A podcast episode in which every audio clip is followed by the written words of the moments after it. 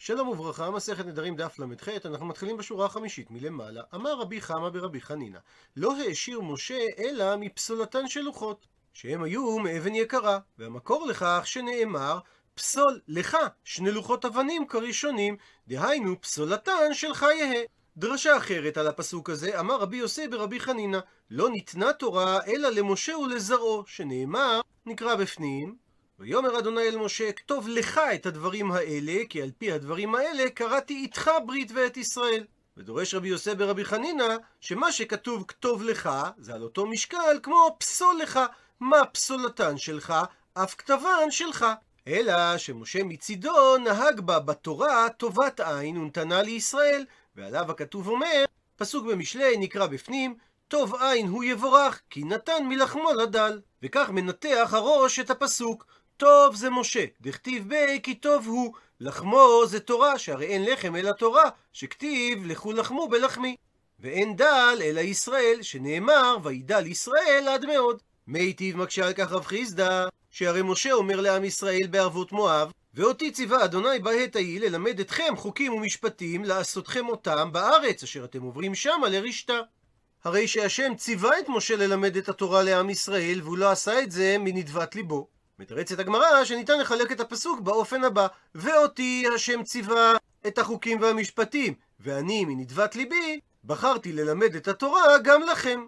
ממשיך רב חיסדא ומקשה, אבל יש פסוק אחר שאומר, ראה לימדתי אתכם חוקים ומשפטים כאשר ציווני אדוני אלוהי, לעשות כן בקרב הארץ אשר אתם באים שמה לרשתה.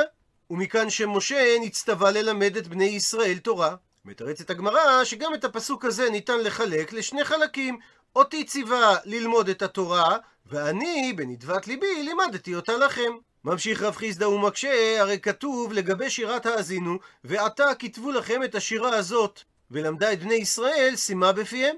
הרי שנצטווה משה ללמד את התורה לבני ישראל, עונה הגמרא, השירה לחודה. שניתן לומר שרק את שירת האזינו בפני עצמה נצטווה משה ללמד את בני ישראל, אבל לא את שאר התורה. מקשה רב חיסדא, והרי כתוב למען תהיה לי השירה הזאת לעד בבני ישראל.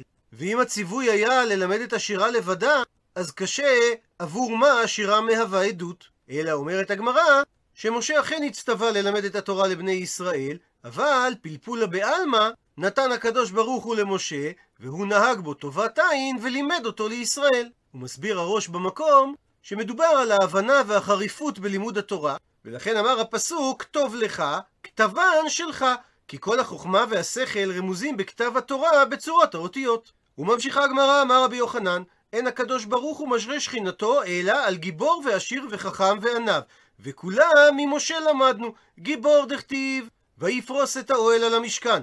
ואמר מר, ועל זה שנינו במדרש, משה רבנו פרסו לבד, וכתיב עשר אמות אורך הקרש, זאת אומרת שמשה עצמו היה גבוה עשר אמות, וכיוון שהוא היה גדול כל כך, מסתם הוא היה גיבור. ועל פי המשפט הידוע, שאול סיפרי שהיה 2.08 נולד מטר שמונים, עולה השאלה מה היה גודל התיבה שבה שמו את משה. מקשה הגמרא אימה תאמר שמשה רבנו לא היה גיבור, אלא דאריך וקטין. שרוך, ארוך בקומה וקטין בכוח. אלא מוכיחה הגמרא שמשה היה ריבור מן הדנקרא, מהפסוק הזה, דכתיב, ואתפוס בשני הלוחות, ואשליכם מעל שתי ידיי, ואשברם. ותניא, ושנינו על כך בברייתא, שהלוחות אורכן שישה ורוחבן שישה ועוביין שלושה. 108 טפחים מרובעים של אבן סנפיריון שהיא מאוד קשה, ואם משה הצליח להרים את זה ולשבור את זה, זה מוכיח שהוא היה גיבור. והמקור לכך שהוא היה עשיר, כפי שאמרנו קודם, פסול לך, פסולתן שלך יהא. והמקור לכך שהוא היה חכם, רב ושמואל דאמרת רוויו, ששניהם אמרו, חמישים שערי בינה נבראו בעולם, וכולם ניתנו למשה חסר אחת, שנאמר, פסוק בתהילים, ותחסרהו מעט מאלוהים. הוא מסביר הר"ן שהכוונה לידיעת השם יתברך על אמיתתו. והמקור לכך שמשה רבנו היה עניו, דכתיב, והאיש משה עניו מאוד. ועוד באותו עניין אמר רבי יוחנן, כל הנביאים עשירים היו, מנלן, ממשה ומשמואל, מעמוס ומיונה, והוא מתחיל לפרט. משה דכתיב, לא חמור אחד מהם נשאתי. ואם משה בא לומר שבלא אגרא, שהוא לא לקח חמור מבלי לשלם את דמי השכירות, אז לאפוקי, מאן דשקל בלא אגרא? האם משה משתבח היה שהוא לא נטל חמור בלא לשלם שכירות? אלא בהכרח שמשה התכוון לומר דאפילו באגרא, שאפילו בשכר הוא לא היה צריך לקחת חמור, כי הוא היה עשיר והיה לו. מקשה הגמרא, דילמה, אבל אולי הוא לא לקח בשכר משום דעני הווה, שהוא היה עני ולא היה לו כסף. לכן אומרת הגמרא, אלא המקור לזה שמשה היה עשיר, כמו שכבר אמרנו, מן פסולך פסולתן יהיה שלך. והמקור לכך ששמואל הנביא היה עשיר, דכתיב, נקרא בפנים, הנני ענובי נגד אדוני ונגד משיחו. את שור מי לקחתי, וחמור מי לקחתי, ואת מי עשקתי, ואת מי רצותי, ומיד מי לקחתי כופר, ואעלים עיני בו, ואשיב לכם. ומדייק רבי יוחנן מזה שנאמר וחמור מי לקחתי, אם מדובר שהוא אומר שהוא לא לקח בחינם, לאפוקי, האם זה בא למעט ממאן דשקל בחינם? והרי זה גזל, אלא בהכרח שמואל הנביא משתבח, ואפילו בשכר הוא לא לקח, כנראה כי הוא היה עשיר. מקשה על כך הגמרא, דילמה דעני הווה. אולי הוא לא לקח בשכר דווקא בגלל שהוא היה עני ולא היה לו מה לשלם, אלא אומרת הגמרא, מהכה. מכך שכתוב, נקרא בפנים, ותשובתו הרמתה, כי שם ביתו, ושם שפט את ישראל, ויבן שם מזבח לאדוני. ולכאורה המילים כי שם ביתו מיותרות, הרי אנחנו יודעים ששם הוא היה גר, ואמר רבא, הכוונה שכל מקום שהלך, ביתו עמו. וכך מנהג העשירים שמביאים איתם את כל תשמישי ביתם. ואמר על כך רבא, גדול מה שנאמר בשמואל יותר ממה שנאמר במשה. דאילו במשה רבנו כתיב, לא חמור אחד מהם נשאתי, שאפילו בשכר לא לקחתי מהם. ואילו גבי שמואל כתיב, שאפילו ברצון לא שכרו. דכתיב שבני ישראל עונים לשמואל, ויאמרו לא עשקתנו ולא רצותנו ולא לקחת מיד איש מאומה. וממשיך רבי יוחנן, המקור שהנביא עמוס היה עשיר, דכתיב, נקרא בפנים, ויען עמוס ויאמר אל המציע, לא נביא אנוכי ולא בן נביא אנוכי, כי בוקר אנוכי ובולס שקמים. כדי מתרגם רב יוסף את הפסוק לארמית, ארי מרי גיטי אנא, אני בעל מקנה ושקמין לי בשפלתה. ויש לי עצי שקמה בשפלה. ודוקטור משה רענן בפורטל הדף היומי מביא ארבעה פירושים אפשריים לביטוי בולס שקמים. רש"י מסביר שהכוונה למחפש בשקמים, לראות איזה זמנו לקוץ כדי להוסיף ענפים ואיזה ראוי לקורות, שכן הדרך שקוצצים בתולות השקמה. ובולס זה כמו בולש. פירוש אחר למשמעות בולס זה ערבוב, וכך פירש הרד"ק וגם המצודות את הפסוק כי בוקר אנוכי, אני בעל בקר, אינני צריך לשכר, אני כל היום מערבב שקמים עם דברים אחרים למאכל הבקר, ואין אני עוסק בהכנת הנבואה ולימודה. הסבר נוסף לפועל בולס אנו מוצאים בפירושו של רבנו אבן עזרא, שהוא כותב, ומילת בולס אין לה חבר, ובלשון ישמעאל זה כמו מייבש. זאת אומרת שלדעתו, פגות השקמה עברו תהליך ייבוש, בדומה להפיכת תאנים לגרוגרות. אבל ההצעה המקובלת ביותר היא שבולס שקמים הכוונה שהוא פוצע את פגות השקמה, וזה נועד לצורך זירוז ההבשלה, הגדלתן והמתקתן. הצעה זו מבוססת על פי תרגום השבעים וגם על פי פירוש הגאונים. פעולת הבליסה מגרה את פגות השקמה להפריש גז שנקרא אתן, המחיש את תהליך ההבשלה. חיתוך הפגה ימים אחדים לפני ההבשלה גורם להתפתחות מהירה בגודל ובמתיקות, ונמנעת התפתחות צרעות וזחלים המאכלסים בדרך כלל את הפירות כחלק ממחזור החיים של הפגות. הבליסה הופכת את פגות השקמה לפרי בעל ערך כלכלי משמעותי.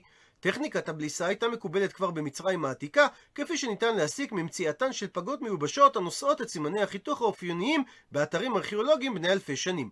הבליסה הוזכרה גם בכתבי חוקרי הטבע היווניים והרומים. פעולת הבליסה עדיין מקובלת בארצות מסוימות כמו מצרים וקפריסין, בארץ ישראל לא נהוגה הבליסה משום שזני השקמים התחלפו במהלך הדורות, וכיום הזנים המקומיים מתפתחים ללא הפריה ומבשילים ללא בליסה.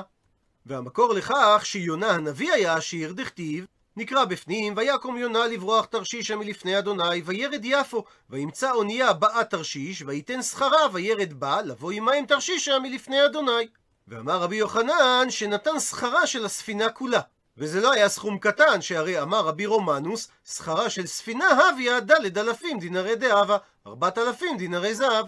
ואגב דברי רבי יוסי ברבי חנינא, שחלק מהתורה ניתן למשה במתנה, ואמר רבי יוחנן, בתחילה היה משה למד תורה ומשכחה, עד שניתנה לו במתנה, שנאמר, נקרא בפנים, וייתן אל משה ככלותו לדבר איתו בהר סיני, שני לוחות העדות, לוחות אבן, כתובים באצבע אלוהים. ואומרת המשנה, שהמודר הנאה מחברו, וזן את אשתו ואת בניו של המודר, אף על פי שהוא המודר חייב במזונותן. ויש מחלוקת בין המפרש והר"ן, מה הסיבה שזה לא נקרא הנאה אסורה לגבי המודר. שהר"ן מסביר שאפילו שיש פה הנאה כלפי המודר, שהרי על ידי שהמדיר נותן להם מזונות, אז הוא עצמו אינו צריך לתת להם מזונות, זו הנאה מותרת כי זה הנאה שממילא. זאת אומרת שהוא מפרנס אותם בתורת מתנה, ובאופן כזה הוא לא יכול לתבוע תשלום מהבעל. וזה מסתדר אפילו לשיטת חכמים, שחלקו בדף ל"ג על חנן ואמרו שאישה שבעלה הלך למדינת הים ויש אדם שמפרנס אותה, הוא יכול לתבוע את הדמים מבעלה כשהוא יחזור. כי כאן מדובר שבתורת מצווה עסקינן, זאת אומרת כמתנה, ולא בתורת פירעון של בעל. והמפרש במקום מסביר שאומנם המודר חייב במזונותן, אבל הוא לא חייב לפטם אותם, והוא נותן להם מספיק אוכל במה שהוא מפרנס אותם, ולכן אין פה הנאה אסורה בתוספת של המזון שהמדיר מביא להם. אבל לעומת זאת, ולא יזון את בהמתו, בין אם מדובר על בהמה טמאה, בין אם מדובר על בהמה טהורה. רבי אליעזר חולק ואומר שהוא כן זן את הבהמה הטמאה, ואינו זן את הטהורה. אמרו לו חכמים לרבי אליעזר, מה ההבדל בין טמאה לטהורה?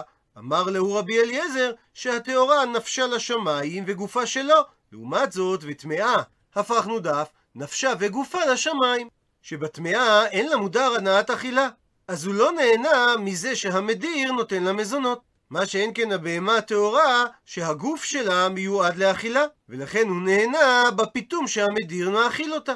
אמרו לו חכמים, אף הטמאה נפשה לשמיים וגופה שלו, שאם ירצה, אז הרי הוא מוכרע לעובדי כוכבים או מאכילה לכלבים. ועובדי הכוכבים שאוכלים אותה, אז כשהיא מפותמת הם לוקחים אותה ביותר שכר, או שהוא מאכילה לכלבים, ונמצא שהוא נהנה בפיתומה וריבוי בשרה, כי זה חוסך לו מלשלם על מאכל הכלבים.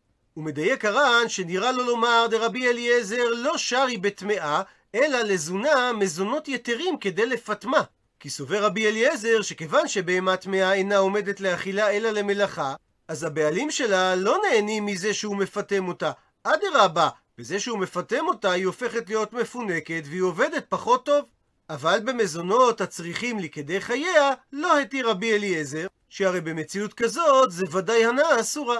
ומשום שתנא קמא אמר בצורה חותכת שלא יזון את בהמתו בין טמאה בין טהורה, ומשמע מזה שהאיסור הוא בכל האופנים, על זה מגיב רבי אליעזר ואומר שיש מצב שבו מותר לזון את הבהמה הטמאה, אף על פי שאינו זן את הטהורה. וזה כאשר הוא זן אותה במזונות יתרים כדי לפטם אותה, ולא שהוא זן אותה בכדי חייה.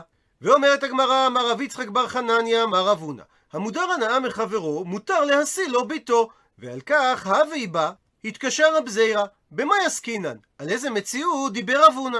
אילי, מה אם מדובר בשנכסי אבי כלה אסורים על החתן, אז מדוע מותר להשיא לו ביתו? הרי בעצם הוא מוסר לו שפחה לשמשו. כי הגמרא מבינה בשלב הזה שמדובר על נערה או קטנה שהאבא רשאי להשיא אותה בעל כורחה, ובמבחן התוצאה גורם אבי הכלה הנאה אסורה לחתן.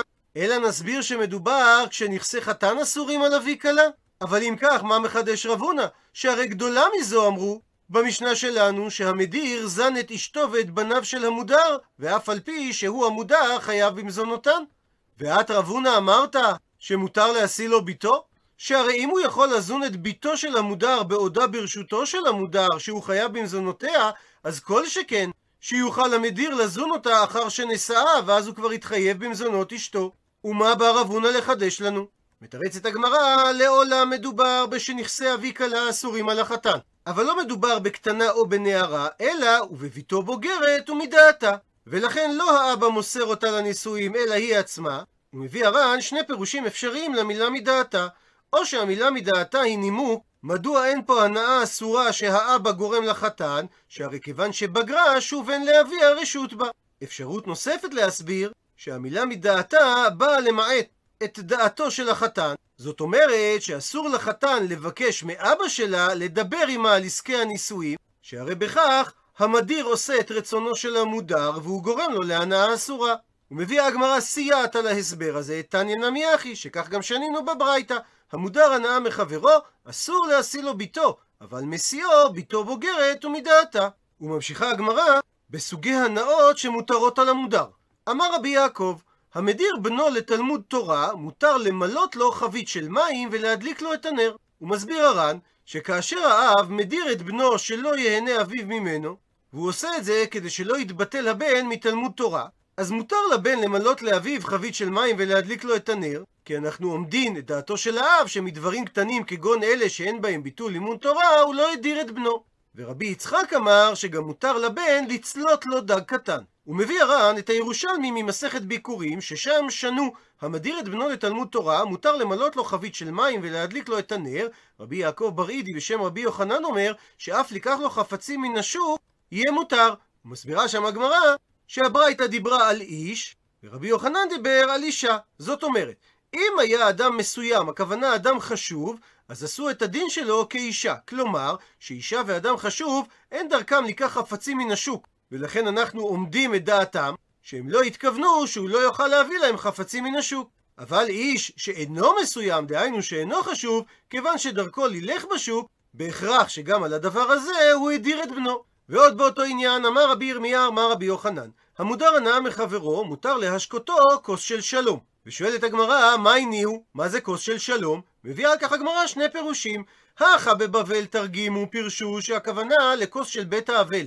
כפי שמובא במסכת כתובות, שתקנו לשתות עשרה כוסות בבית האבל. במערב האמרי, בארץ ישראל, הסבירו שכוס של שלום הכוונה לכוס של בית המרחץ. כמו שאומרת הגמרא במסכת שבת, שמי שרחץ בחמים ולא שתה מהן, דומה לתנור שהעסיקו מבחוץ ולא העסיקו מבפנים, דהיינו שהרחצה לא מועילה, וזה הנאה מועטת ולכן היא מותרת. הוא מסייג הר"ן שמדובר דווקא שרק הכוס של המודר, ולא המשקה שנמצא בפנים, שזה דומה למדיר את בנו לתלמוד תורה, שהתירו לבן למלות לאביו מים משלב. ציטוט מהמשנה, ולא יזון את בהמתו בין טמאה בין טהורה. ומביאה הגמרא תניא, שנינו בברייתא, יהושע איש עוזה אומר, שהמודר הנאה מחברו, זן את עבדיו ושפחותיו הכנעניים, ולא יזון את בהמתו, בין טמאה בין טהורה. ואומר הר"ן שנראה לו לומר שיהושע איש עוזה מתכוון שמותר לזון את העבדים במזונות יתרים, וזה כשיטת חכמים שחלקו על רבי אליעזר, שהתיר לזון בהמה טמאה במזונות יתרים, שהרי אפילו בהמה טמאה ניתנת לפיתום, ויש בזה הנאה שניתן למכור אותה לעובדי כוכבים. אבל גם חכמים מודיעים שמותר לזון את העבדים והשפחות הכנעניים. מה היא טעמה? כי עבדיו ושפחותיו הכנעניים למנחרותא אבידן, מה שאין כן בהמה שלפיתום האבידה. והר"ן גרס שהעבדים והשפחות הכנעניים למנכרותא אבדינן, כלומר, השימוש בהם זה לנקר את הבית ולתשמיש הבית בלבד, ולכן אין בפיתום שלהם הנאה אסורה. ולפי הגרסה שיש לפנינו בגמרא למנחרותא, הכוונה שהם לא עומדים לאכילה, שזה המשמעות של המילה נחירה. והוא מתכוון שכשהם מתים הרי מניחים אותם, ואין מה לעשות עם הגופה, ולכן אין הנאה אסורה בפיתום שלהם. מה שאין כן בהמה טמאה, שהיא עשויה לפיתום שהרי ימכרו אותה לעובדי כוכבים או כמאכל לכלבים, ולכן זו הנאה אסורה. עד לכאן דף ל"ח. למעוניינים בהרחבה הזכרנו את דברי רבי יוחנן שאין הקדוש ברוך הוא משרה שכינתו אלא על גיבור ועשיר וחכם ועניו. ונביא על כך שני פירושים. הבן איש חי בספרו בן יהוידע אומר, נראה דנקית הקל תחילה, ונראה לי דוודאי אין יתרון הגבורה והעושר שייך לנבואה, אך העיקר שצריך להיות עניו. אמנם, אם יהיה תש כוח, לא גיבור, ועני ולא עשיר, אז אין כל כך רבותא בענווה שלו, שהרי במה הוא יכול להתגאות. אבל אם הוא גיבור ועשיר, דכפי דרך הטבע יתהלל הגיבור בגבורתו והעשיר בעושרו, ואם כל זה הוא עניו, אז יש יתרון גדול לענווה שלו, דאז ראוי שישרה הקדוש ברוך הוא שכינתו עליו, בעבור הענווה הנמצאת בו. והרמב"ם בשמונה פרקים לוקח את זה לכיוון אחר לגמרי, וכך הוא כותב: ודע שכל נביא לא יתנבא אלא אחר שיהיו לו המעלות השכליות כולם, ורוב מעלות המידות והחזקות שבהם. והוא אומרם, אין הנבואה שורה אלא על חכם גיבור ועשיר. חכם הוא הכולל המעלות השכליות בלא ספק. עשיר הוא ממעלות המידות, רצונו לומר ההסתפקות, מפני שהם קוראים המסתפק עשיר, והוא אומרם בגדר העשיר, איזהו עשיר השמח בחלקו. רצונו לומר, מי שיספיק לו במה שהמציא לו זמנו, ולא יכאב במה שלא המציא לו. וכן גיבור הוא גם כן ממעלות המידות. רצונו לומר שינהיג כוחותיו כפי הדעת, כמו שביארנו בפרק החמישי, והוא אומרם, איזהו גיבור הכובש את יצרו.